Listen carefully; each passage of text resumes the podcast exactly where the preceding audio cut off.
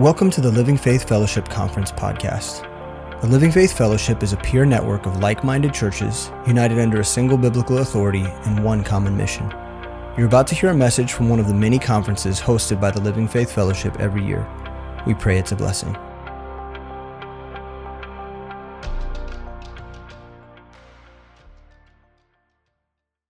All right, well, good morning. How's everybody doing this morning? Great, man. It's great to see you this morning. My name is Jay. I am uh, blessed to be here. Uh, starting uh, Disciple Comp this morning, it really is a privilege and an honor uh, to be with you this morning, and I want to thank you for, for allowing me the privilege uh, and honor. I love your pastor very much. We we are good good friends. We go back a long ways. Uh, our church, home church Indicator, uh, where we both got trained and discipled and served in ministry together, and uh, a lot of a lot of great memories, man. And and just to see where God has him now. Uh, is truly an amazing thing, man. And I just, I said this first hour, uh, you have an amazing pastor, and uh, you really do. And so thank God for him, because he's a great man. He loves the Lord. He loves the Word of God. And uh, he understands discipleship and the ministry that God's called us to accomplish uh, in this world. And so, man, you're a blessed church. If you don't know that already, uh, I'm going to tell you from the outside looking in, you are a tremendously blessed church. And so he and his family are just such a blessing to me and, and to my family as well. But if you got a Bible this morning, I would like you to turn to Genesis chapter fourteen. And uh, let me just share with you real quick a testimony. I, I shared in the first hour uh, my personal testimony. I came to Christ at the age of twenty-one. Uh, my best friend in college led me to Christ uh, a couple of years into college. And so I didn't have a church background, didn't grow up in a strong church, didn't grow up in any church, really. I uh, was just a lost guy living life for himself. Uh, at twenty-one... Uh, my best friend in college shared the gospel with me very clearly, and the Spirit of God used that uh, to help me realize I was a sinner in need of a Savior. And so I got saved July eleventh, nineteen ninety-seven, and uh, that was a minute ago. I was twenty-one years old, and so all you math nerds can do the math real quick. Figure out how long I've been saved, how old I am. I look way younger, I know that. Um, got saved, and... And I didn't get saved in a church. I got saved just at my friend's house. He shared the gospel with me at night, and, and he said, hey, you need to you need to come to church with me. And that was kind of the next step, right? You get saved, you need to be in church. And so I was like, yeah, that's cool. And so I started going to church with him in, uh, in Alabama, and uh, just always was looking for that next step. Man, God radically transformed my life. I was thankful for Christ and what he did for me. And, and really, early on, I would I would have done anything. I mean, just tell me what the thing is I need to do. Show me from the Bible, and I'll do it. And uh, and so I got baptized a couple of weeks later in my home church. And then after faithfully attending for a few months, there was an older gentleman in our church that came to me and said, hey, I've noticed what God's doing in your life. I want to disciple you. And I was like, what is that? I had no clue, man. What what's that? What's it going to cost? I have no clue what that is. And he, he took just a few minutes, and he said, well, I know you're a new believer, and I want to take the next year, if, you, if you'd be willing, and, and if you'd come meet with me at my house, man, I'd take the next year and just invest my life into you and in, invest the Word of God into you and, and just take the life of Christ that he's put into me and, and, and invest that into your life. And uh, I was like, man, sign me up. And uh, this was an older gentleman in my church. I knew who he was, but I, I really didn't know him, know him, like personally. And, man, for the next year, I met with that guy on Thursday nights. Every every week, and uh, I'd like to tell you that I was like the exemplary disciple that showed up prepared with his memory verses and all of his work done in his in his book, and that wasn't the case at all. Actually, many times I would I would get early to his house and sit in the driveway and finish out the last little section of, you know, the little section of notes. I know none of you spiritual people do that, but you know, uh, I did that, and so, man, God radically transformed my life at salvation, but God matured me so much through discipleship. And, and looking back, man, I, you know, I grew up really naive spiritually. I thought that every church was like that. Every church had a, a, a process for spiritual growth. Every church had a discipleship ministry. And, and as I grew, I, I began to have the opportunity to disciple other people and serve in ministry. And I was at my home church for fourteen years, surrendered my life to follow Jesus Christ anywhere. And uh, made that commitment as a single man, and, and then God gave me a wife, and, and she had made that commitment as well, and, and we were just completely surrendered to whatever God would have for us. And, and a few years later, God would allow us to leave our church and actually become pastor of a church in Huntsville, Alabama, and I've been there for, for the last ten years. August will be ten years ago. And so concurrently with that, I also worked in the field of physical therapy for about twenty years. And, and man, I just I just am amazed at the story of that, that God's writing in my life. And, and I'm just thankful uh, for his grace and for his mercy. And, and he gets all the glory for it. And, and I'm thankful to be with you this morning. And, you know, we're singing that song, God, I'll follow you anywhere. And I'm just reminded that, uh, man, I'm, I'm not worthy to be here uh, this morning. Uh, but God's allowed it, and God's asked me to do it. And so I'm just thankful uh, to be able to share the Word of God with you this morning. And so we're going to be in Genesis chapter fourteen. You know, that's one of the staple passages for discipleship, right? Okay, not so much. Uh, this, this morning, when we get to Genesis chapter fourteen, uh, we're going to pick up a story uh, of war. Actually, Genesis fourteen is the first mention of war in the Bible. It's also the first mention of the word Hebrew. Abram is called in Hebrew in Genesis chapter fourteen. So there's some some first that we're going to discuss this morning, and the reason why I felt like this passage was important for us to study is because, because this passage shows us that we need to be prepared for war. As we talk about discipleship and as we talk about discipleship conference and really what it is, what we're doing this week is really preparing ourselves, equipping ourselves, and engaging ourselves in the war for the souls of men and for the Word of God. That, that's what we are actually doing this week. And so, spoiler alert, uh, that's why we're here. Let's read Genesis fourteen, verses eight to sixteen, and, and then I'll pray and we'll spend some time in the Scriptures.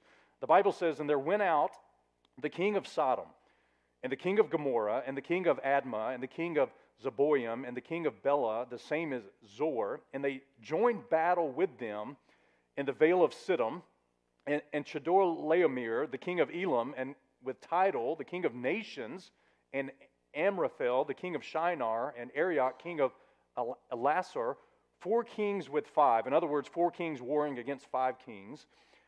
And, and, the, and the vale of Siddim was full of slime pits, and the, king, the kings of Sodom and Gomorrah fled and fell there, and they that remained fled to the mountain. And they took all the goods of Sodom and Gomorrah and all their victuals and went their way. And they took Lot, Abram's brother's son, who dwelt in Sodom, and his goods, and departed. And there came one that had escaped and told Abram the Hebrew, for he dwelt in the plain of Mamre the Amorite, brother of Esh- Eshcol and the brother of Aner. And these were confederate with Abram. So some nations that are confederate with, with Abram. And when Abram heard that his brother was taken captive, he armed his trained servants, born in his own house, three hundred eighteen, and pursued them unto Dan. And he divided himself against them, he and his servants, by night, and smote them, and pursued them unto Hobah, which is on the left hand of Damascus. And he brought back all the goods, and he brought again his brother Lot, and his goods, and the women also, and the people. Let's pray and ask God to, to speak to us this morning. Father, we love you. We thank you again for the, the privilege of being in your house. Uh, Lord, we thank you for the praise and worship. We thank you for singing back to you the promises that you've given us through your word. Lord, I thank you for that worship team and, and just the, the, the, the spirit of uh, praise and worship that we can experience, Lord, as we're reminded and, and we're taught uh, from, from the song, the truths of your word. Uh, Lord, thank you for, for those promises. Lord, to, this morning as we as we study, we need your Holy Spirit to teach us. God, I pray that you get me out of the way. Father, I know I'm unworthy uh, to be even in this place. And Lord, I pray that your word and your Holy Spirit does the work. God, we, we come as a people that need to hear from you. Father, we even if we don't want to hear from you, God, we need to hear from you so that you can change our life and transform us into the image of Christ. Lord, bless our, our, our time. Bless the study of your word. We ask it in Christ's name. Amen. Well, in Genesis fourteen, again, not, not a very common passage necessarily for discipleship, but what's happening here is there is a war. Uh, historically speaking, the Abrahamic covenant is in place. Many of you know that from Genesis chapter twelve, where God made a covenant with Abraham, an unconditional covenant. And so we know that God is working to establish his, his physical kingdom through Abraham, through Isaac, through Jacob. We, we would call that the kingdom of heaven, the literal physical kingdom in the Old Testament, and historically that's kind of where we're landing in Genesis fourteen, but but we also need to understand what's happening is there there's a war among Gentile nations, and, and there's five nations mentioned warring against four nations, and some of those nations are confederate with Abram, and some are against Abram. And, and, and what you see doctrinally in Genesis chapter fourteen is really a foreshadowing or, or, or a, a doctrinal application of Armageddon, where Christ himself and, and the nation of Israel will have some nations with them, but most nations against them. And what you have is a picture or type of, of sheep and goat nations in Genesis chapter fourteen. But, but really what we want to do this morning is get to a, a, a personal or an inspirational application. Because, because this is the first mention of war in the Bible, God has much to teach us. Because the truth is, even in a New Testament application, we are engaged in a war. We're engaged in a spiritual war. It's just as real, if not more real, than the physical war that we see on news and, and media. As a matter of fact, in, in First Timothy chapter one and verse eighteen, Paul, writing to his disciple Timothy, he says these words, "This charge I commit unto thee, Timothy, my son Timothy, according to the prophecies which went on before thee, that thou by, thou by them mightest war a good warfare." And so, and so the New Testament application for us as believers in Christ is that we are engaged in war. And God wants us to war a good warfare, just as, as Paul was admonishing his son in the faith, Timothy. And, and, and so as we go back to this Old Testament passage and Old Testament story, we're going to see a, a practical application, number one, of the reality of war, and number two, how to war effectively. Because the truth is, because the truth is, we're in a war for the souls of men and for the Word of God. That, that's what we're at war. That's why this week matters so much. I mean, listen, God only knows the eternal impact of, of what's going to happen because of the decisions that are made this week at DiscipleConf. I mean, it's that big of a deal. And so, and so this morning, as we study this war, number one, I want to I want to give us the motivation for our warfare, because, because we need to be motivated. There's some things that should motivate us to realize the reality of this spiritual war that we're in. And so let me give you a couple of examples. Verse eleven says that they, these Gentile nations, took all the goods of Sodom and Gomorrah and all their victuals, and they went on their way, and they took Lot, Abram's brother's son, who dwelt in Sodom, and his goods, and departed. And so, you know, one motivation for us to realize the spiritual warfare in front of us is, is this key point. There are captives that have been taken hostage. That ought to be a good motivation to go to war. I mean, listen, if that's your family, if that's your children, if that's your people, well, you're going to get really motivated to do something about that. And listen, this is going to paint for us a picture. These Gentile nations are ultimately going to paint a picture for us of, of the devil and how he works to capture people captive spiritually in, in our sin. And, and, and as we study this passage, even in verse sixteen, we find that not only was Lot taken captive, his goods were taken captive, there were also some women that were taken captive and other people. And so there's a variety of different people that are mentioned in Genesis fourteen that have been taken captive, taken hostage, and they need to be rescued. And Abram is going to use a very specific group of people to make sure that they're rescued, that they're recovered from their captivity. And, and again, man, many times when we look at the Bible, we look at Lot. Lot, Lot for us many times is a picture of a backslidden Christian for sure, but I think he's also a picture of a lost man because, because in Genesis chapter thirteen, Lot chose Sodom. He, he, he looked and lived his life based on the things that he could see. And, and when he saw Sodom, man, he saw it as, as, as the garden of the Lord. He saw it with, with plush plants and watered land. And he looked at all the benefits of Sodom, and he just chose that according to his natural eyes. And, and as sinful people, man, when we're lost, that's kind of the way we, we live life. That's the way we, we make decisions. I mean, I was twenty-one years old, and can I just tell you, I was living life for myself, just like a twenty-one-year-old would do. And, and I was consumed with the things of this world and this life that enticed me. And, and Lot is a picture of that. But, but the Bible also says that there were some women that were taken captive. And, and that's very interesting to me because when we study the Bible and compare Scripture with Scripture, we're going to land over in Second Timothy chapter three. And the Bible says in Second Timothy three that in the last days, perilous times shall come. Men are going to be lovers of their own selves, covetous, boasters, proud, blasphemers, disobedient to parents, unthankful, unholy. And, And it goes on and on. It even talks about how in the last days, men are going to have a form of godliness, but they're going to deny the power thereof.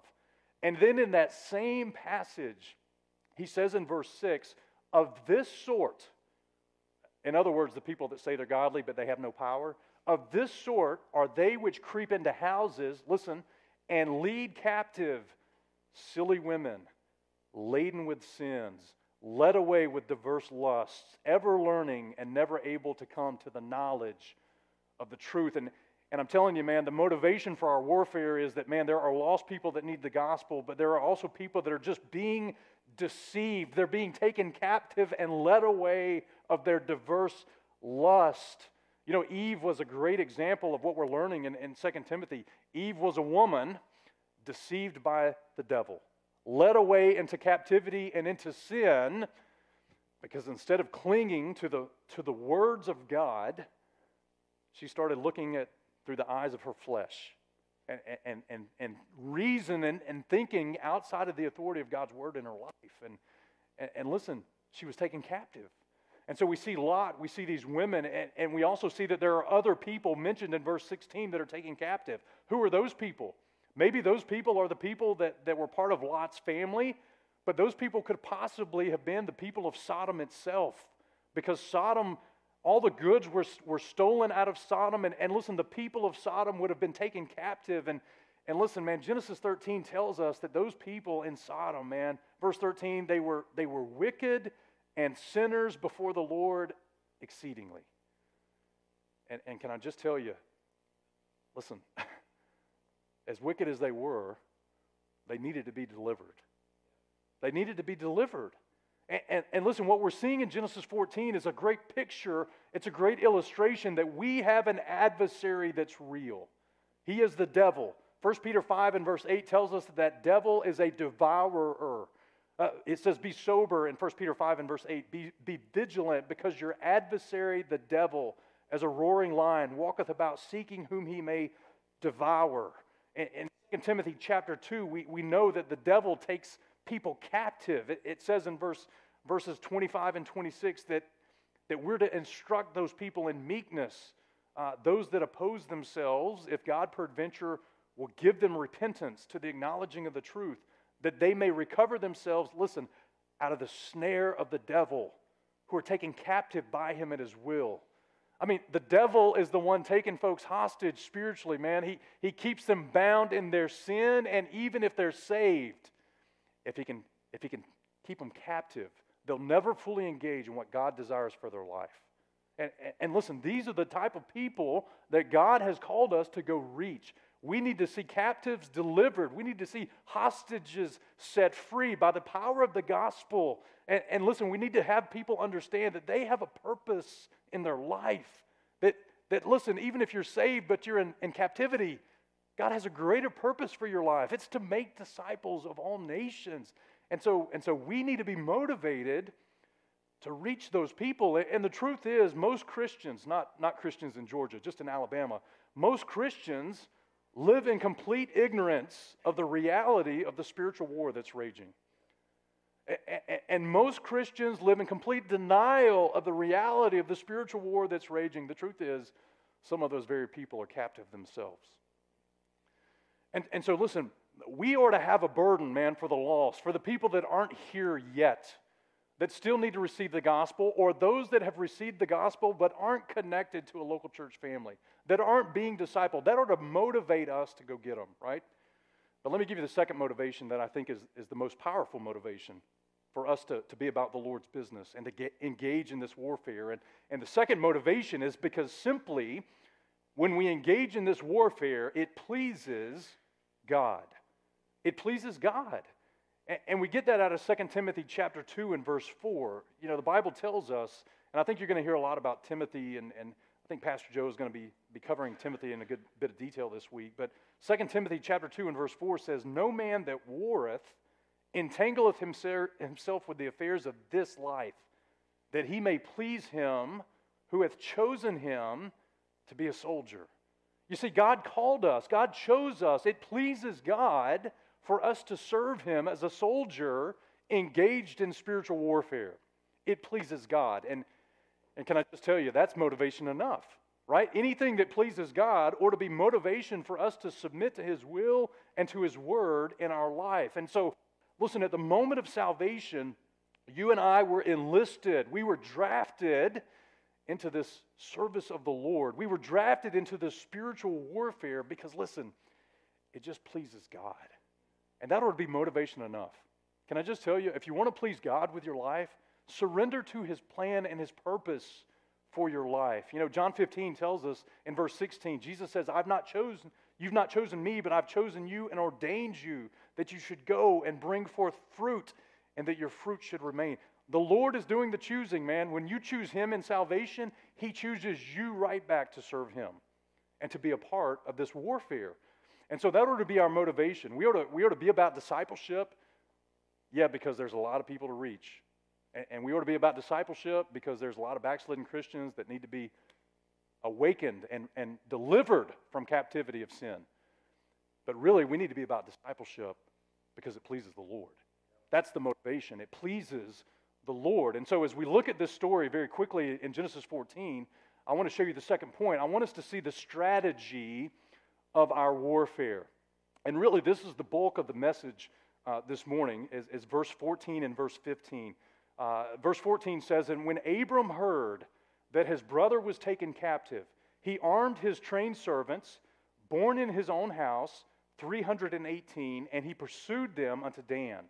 And he divided himself against them, he and his servants. And so, and so we've seen the motivation, man. There's people that are lost. There are people that are backslidden. There are people that need to get delivered from captivity of sin. We just sang about that this morning. We, we, we've motivated ourselves. We understand that. But we've got to have a strategy. How is God going to accomplish that in and through our life and in and through our churches? We're going to see it out of verses fourteen and fifteen. Number one, God is going to use servants born. And He's going to use specifically servants that are born in His own house. Did you see that in verse fourteen? Abram, listen. When Abram got motivated, the, the Bible says that he heard his brother was taken captive. Now, now, we just said that there are people taken captive, right? Do you remember your, your lost life before you knew Christ? Do you remember that? Well, there are other people like that still out there. There may be people in this room that are still unsaved. They've still not responded to the gospel. Listen, listen. When, when we as believers in Christ hear that other people are taken captive, it should motivate us to take action. And the first thing Abram did is he armed his trained servants that were born in his own house. So there's a great picture in Genesis fourteen, number one, of evangelism. And here's the key principle. Look, discipleship always begins with evangelism. It always begins with evangelism. And, and, and I know it doesn't happen in Georgia, but in Alabama, this point needs constant attention. It needs constant attention because discipleship is not just, you know, your own personal counselor in the church. It's not someone that you can just go and pour out your... Discipleship is preparing for war. That's what it is. And, and, and discipleship always begins with evangelism. In other words, we have to reach people with the gospel if we're ever going to train them, if we're ever going to arm them. We have to go see people that are born again. So, so the Bible tells us in First Timothy chapter three and verse fifteen, Paul again writing to Timothy, he says, but if I tarry long, that thou mayest know how thou oughtest to behave thyself, listen, in the house of God, which is the church of the living God, the pillar and the ground of the truth. And, and so the New Testament equivalent is that we see people born again into the house of God. That's evangelism. That's where discipleship starts. But that's not where it ends. That's not where it ends. We have to continually be about preaching the gospel to those that are in captivity in their sin. And, and, and so this is God's strategy. Number one, it, it begins with servants that are born. And, and, and you guys know, man, you go to a good church that, that has a strong emphasis on, on biblical authority and teaching God's word. You know that when you receive the gospel, the Bible says that you're born again. You become sons of God. You become children of God. You know, John chapter one and verse twelve tells us, as many as received Him, to them gave He power to become the sons of God, even to them that believe on His name. And so salvation results in sonship. I'm, I'm a child of God now. I'm born again into God's family. Thank God. But, but let me also help us understand that when we're born into the family of God, number two, our spiritual birth should result in servanthood. We should experience sonship, and we do. But we should also experience and submit our life to servanthood. Those that were born in Abram's house were servants. They were servants. And, and listen, many times in, in, in our Christianity, we, we, we lose the balance between those two things. We lose the balance. We, we are just as much a son of God, absolutely, but we are called to be servants of God. And as we study the Bible, many times, man, mighty men of God are called, according to the Scriptures, the servants of God. Moses was called the servant of the Lord in Joshua chapter one. Joshua was called the servant of the Lord in Joshua twenty-four. Paul was called the servant of Jesus Christ in Romans chapter one. Paul and Timothy were called the servants of Jesus Christ in Philippians chapter one. Epaphras was called the servant of Christ in Colossians chapter four. James was called a servant of God and of the Lord Jesus Christ in James chapter one. Jude is called the servant of Christ and brother to James. Here's the point, and here's the key problem in our life. Many times, we as Christians get so wrapped up in our identity as, as sons that we never realize our purpose. And our purpose is to serve the Lord. And, and look, I'm, I'm as thankful as anybody in this room to have a new identity in Christ, because I remember what my life was like before Jesus Christ. I'm telling you, I, I am thankful for the new identity that I have in Jesus Christ. Man, I'll never get over the fact that God had, had allowed me the privilege of being born into His family by grace through faith. You understand that? I'll never get over that. However, there is a purpose for that. There's an end game for that. There's a reason for that, and that is to serve the Lord with my life. That's what it is. And, and so many times we get that balance construed in our Christianity. We, we get so focused on our identity, and there's nothing wrong with our identity in Christ, but we forget the business that we're to be about.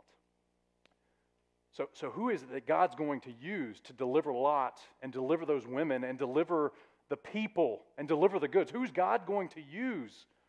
Well, number one, He's going to use those that are born, those that are born in His house. But th- but then secondly, is as we as we get into that uh, passage a little bit deeper, we're going to see number two, that He's going to use those servants that have been trained. He's going to use the servants that have been trained. In other words, being born is the first step in that strategy of God's plan to reach other people, but that's not the end result. That's not the end. There has to be some training. We would call that discipleship in our churches. And so, you know, Proverbs twenty-two and verse six, you know, the Bible says to train up a child in the way that he should go, and when he's old, he will not depart from it. And, and many times we use that verse, and, and we, we talk about the parental application of that verse. I'm a dad. I got two beautiful uh, little girls. Man, they're amazing. They couldn't come with us, uh, come with me on this trip. I'm really, they were, they were really upset, by the way. They were really, really upset, and so uh, I'm going to have to, like, somehow pay that back. I don't know how I'll do that. I'm sure it'll cost me a lot of money. My wife couldn't come either, so that's going to cost me more money. Uh, so y'all pray for me after this message. We we use that that verse many times concerning our children, but but we also know from the Bible that there are seven stages of spiritual growth that start at the babe, right? Those that are born again in Christ, but then they grow to to little children. And then they grow to children, and can I just tell you that children, they need to be trained, because, you know, that next stage in that spiritual growth process is young men. And young men are strong because the Word of God abides in them. Young men are strong spiritually because they've overcome the wicked one. How do, how do we get someone from a babe to a young man spiritually? They got to be trained. It, it doesn't happen by accident. It's called discipleship. It's, it's called ministry training. It's called Leadership Training Institute. I mean, to be trained means to be skilled. It means to be proven. It means to be practiced. And so listen, if you're born again this morning, can I tell you, I rejoice with you that you're a born again believer in Christ, but, but can I tell you the next step is that thing called discipleship. It's that next step so that you can get trained so that you become able to war a good warfare. uh, the next point that we see from Abram's household is number number three. We see servants that are that are not only born and not only trained, but we see servants that are armed, that are armed. And, and so now they're ready for war. They they have weapons of warfare, okay? They have on armor. And, and so this is kind of the engaged portion of the ministry. We have evangelism, we have equipping, and then we see people engaged in the battle. That's the point. God's calling every one of, of us to be so trained and so equipped that we're engaged in the battle. And, and so there's two things that God, God has for us, I believe, in this point. Number one, we need to be armed with a soldier's armor. You know, a soldier goes into battle with a very specific uniform. He has... He has possibly bulletproof plate in his in his in his front and in his back. He has a, a ruck on. He has different things. He has ammo. He has a weapon. He has all the things to be able to war effectively and to survive and to do what he's called to do. And in, in Ephesians chapter six, God tells us that if we're going to war in this spiritual warfare, listen, we need to be born again. We need to be trained, but we've got to be armed because it's a spiritual warfare. Paul tells in Ephesians chapter six and verse ten, he says, "Finally, my brethren, be strong in the Lord and in the power of his might. Put on the whole armor of God that you might be able to stand against the wiles of the devil." And, and again, man, we're, we're seeing a picture of the devil taking people captive. How are we going to go against that? How, how is Abram and his household going to war against multiple kings, Gentile nations, with a small band of soldiers? Well, they're born, they're trained, and then they're armed. Ephesians chapter six tells us we gotta we gotta put on this whole armor of God. Verse fourteen, "Stand therefore, having your loins girt about with truth, having the breastplate of righteousness, your feet shod with the preparation of the gospel of peace. Above all, taking the shield of faith, wherewith ye shall be able to quench all the fiery darts of the wicked, and take the helmet of salvation and the sword of the Spirit, which is the word of God, praying always with all prayer and supplication in the Spirit, and watching thereunto with all perseverance and supplication for the saints." So listen, we have to be trained, but we also have to be armed. Number one, with the right armor. We've got to have the right armor on. You go to this battle, you go to this spiritual warfare without armor, you will not be able to stand. You see, this is, this is not a war that we can fight in the power of our flesh. It has to be in the power of God, through the power of His Spirit, with the authority of His Word, with the whole armor of God on our life. It's His armor. Abraham armed those in his own house. God the Father wants to arm those that are in His own house. But we got to be willing to put that armor on. So we need the right armor. And number two, we got to have the right mindset. We have to have the, mi- the right mindset. And, and many of you know, listen, if you have a, a military background or, or, or you had a military family growing up, I did.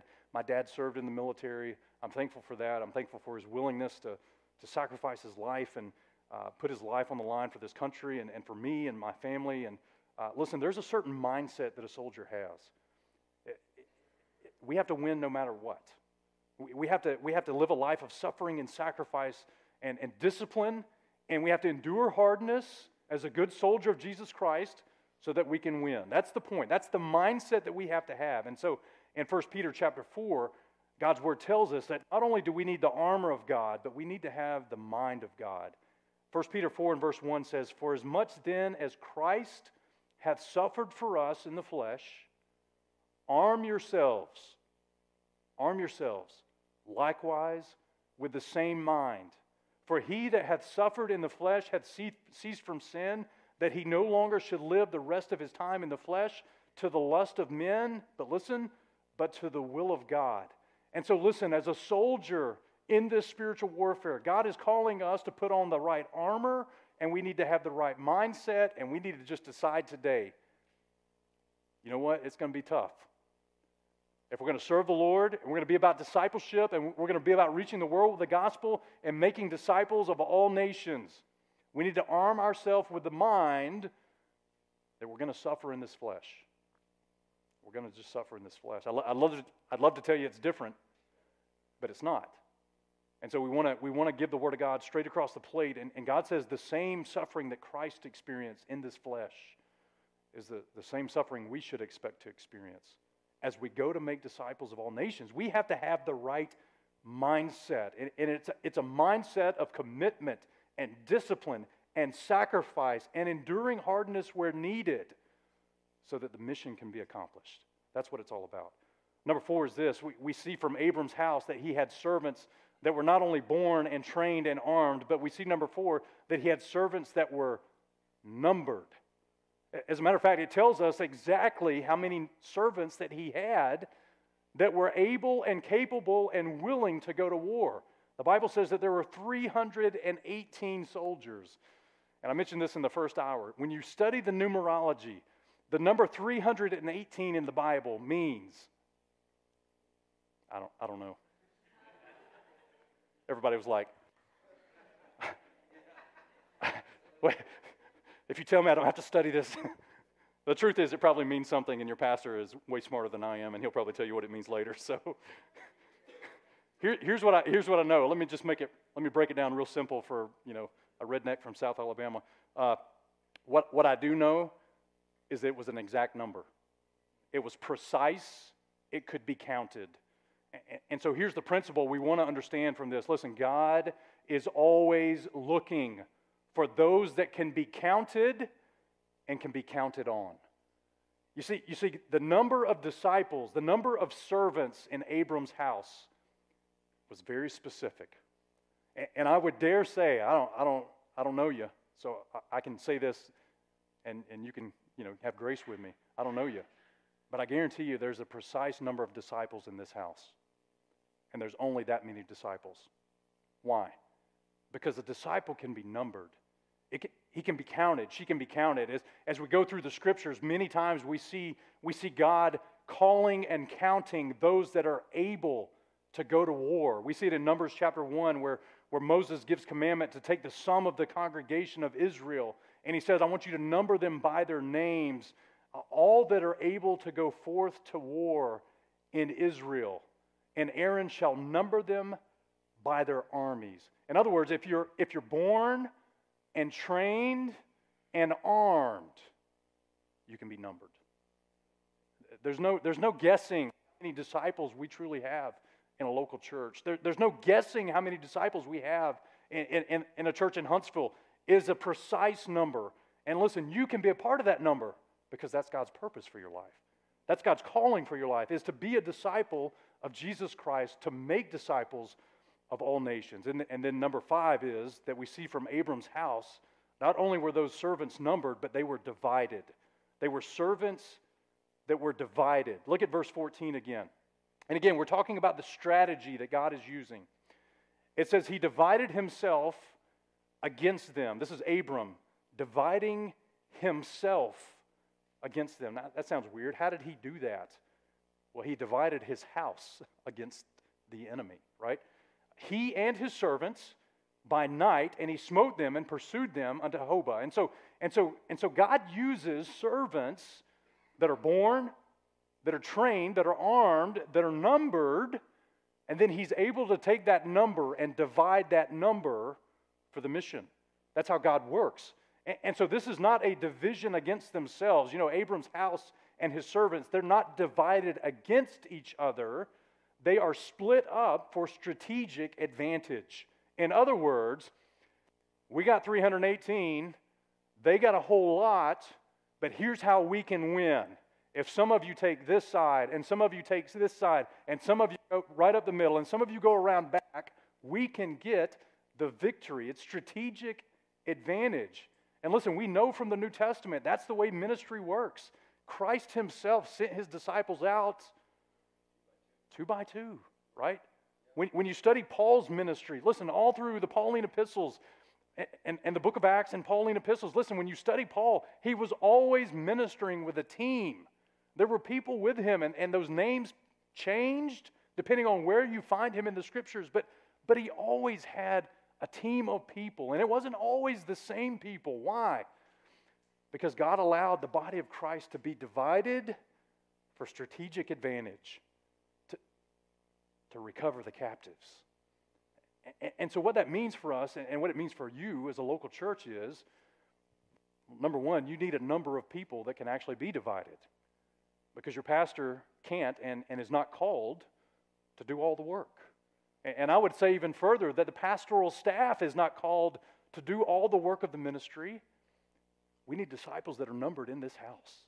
And once we have the number of disciples, man, we can strategically attack and, and recover those that are taken captive for the glory of God's sake, because that's our whole purpose.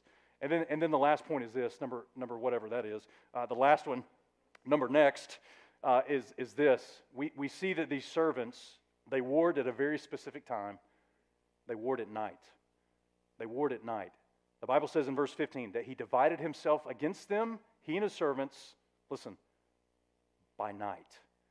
And, and many of you know, if you've been at this church for any amount of time, man, you've, you've studied the Bible, you understand that when Christ was on this earth during his earthly ministry, it was spiritual day, right? Christ says in John chapter nine that he's the light of the world. As long as he's in the world, he's the light of the world, and he must work the works of him that sent him while it's day. But he says, the night cometh when no man can work. As long as I'm in the world, I'm the light of the world. And we know that Christ went to the cross of Calvary, and we know that he was crucified, and we know that he, he bore our sin and our shame on that cross. We know that, and he was buried. Three days later, he resurrected from the grave. And he spent forty days with his disciples, teaching them the things pertaining to the kingdom of God in Acts chapter one. But in Acts chapter one, listen, he ascended to heaven, to the right hand of the Father. And so spiritually speaking, the lights went out. Instead of Instead of spiritual day on this planet, because Christ, the, the light of the world, was here, we're in, we're in spiritual night.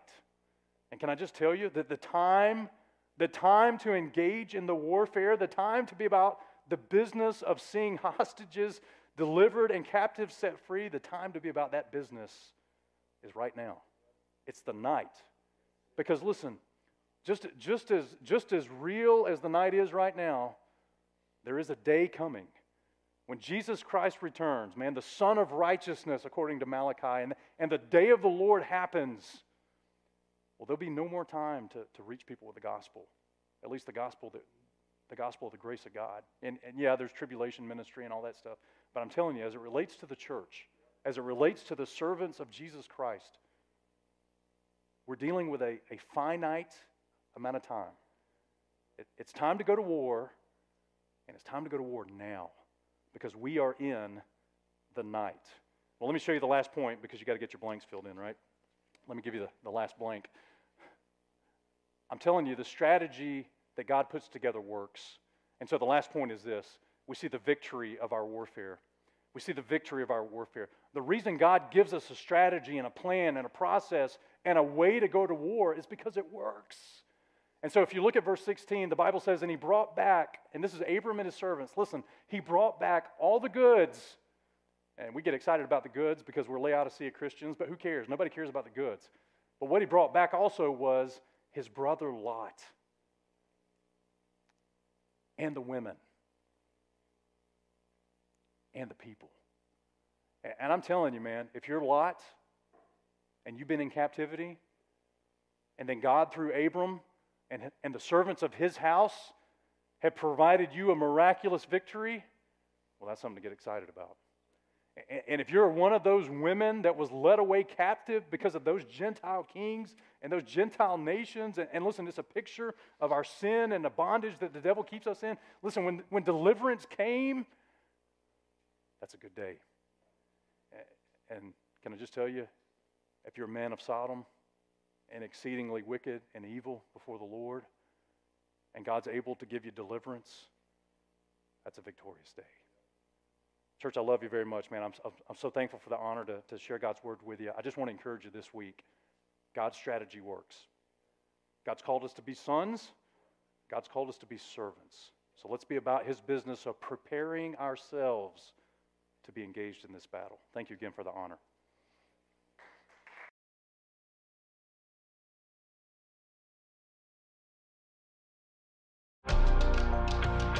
We hope this message was a blessing to you.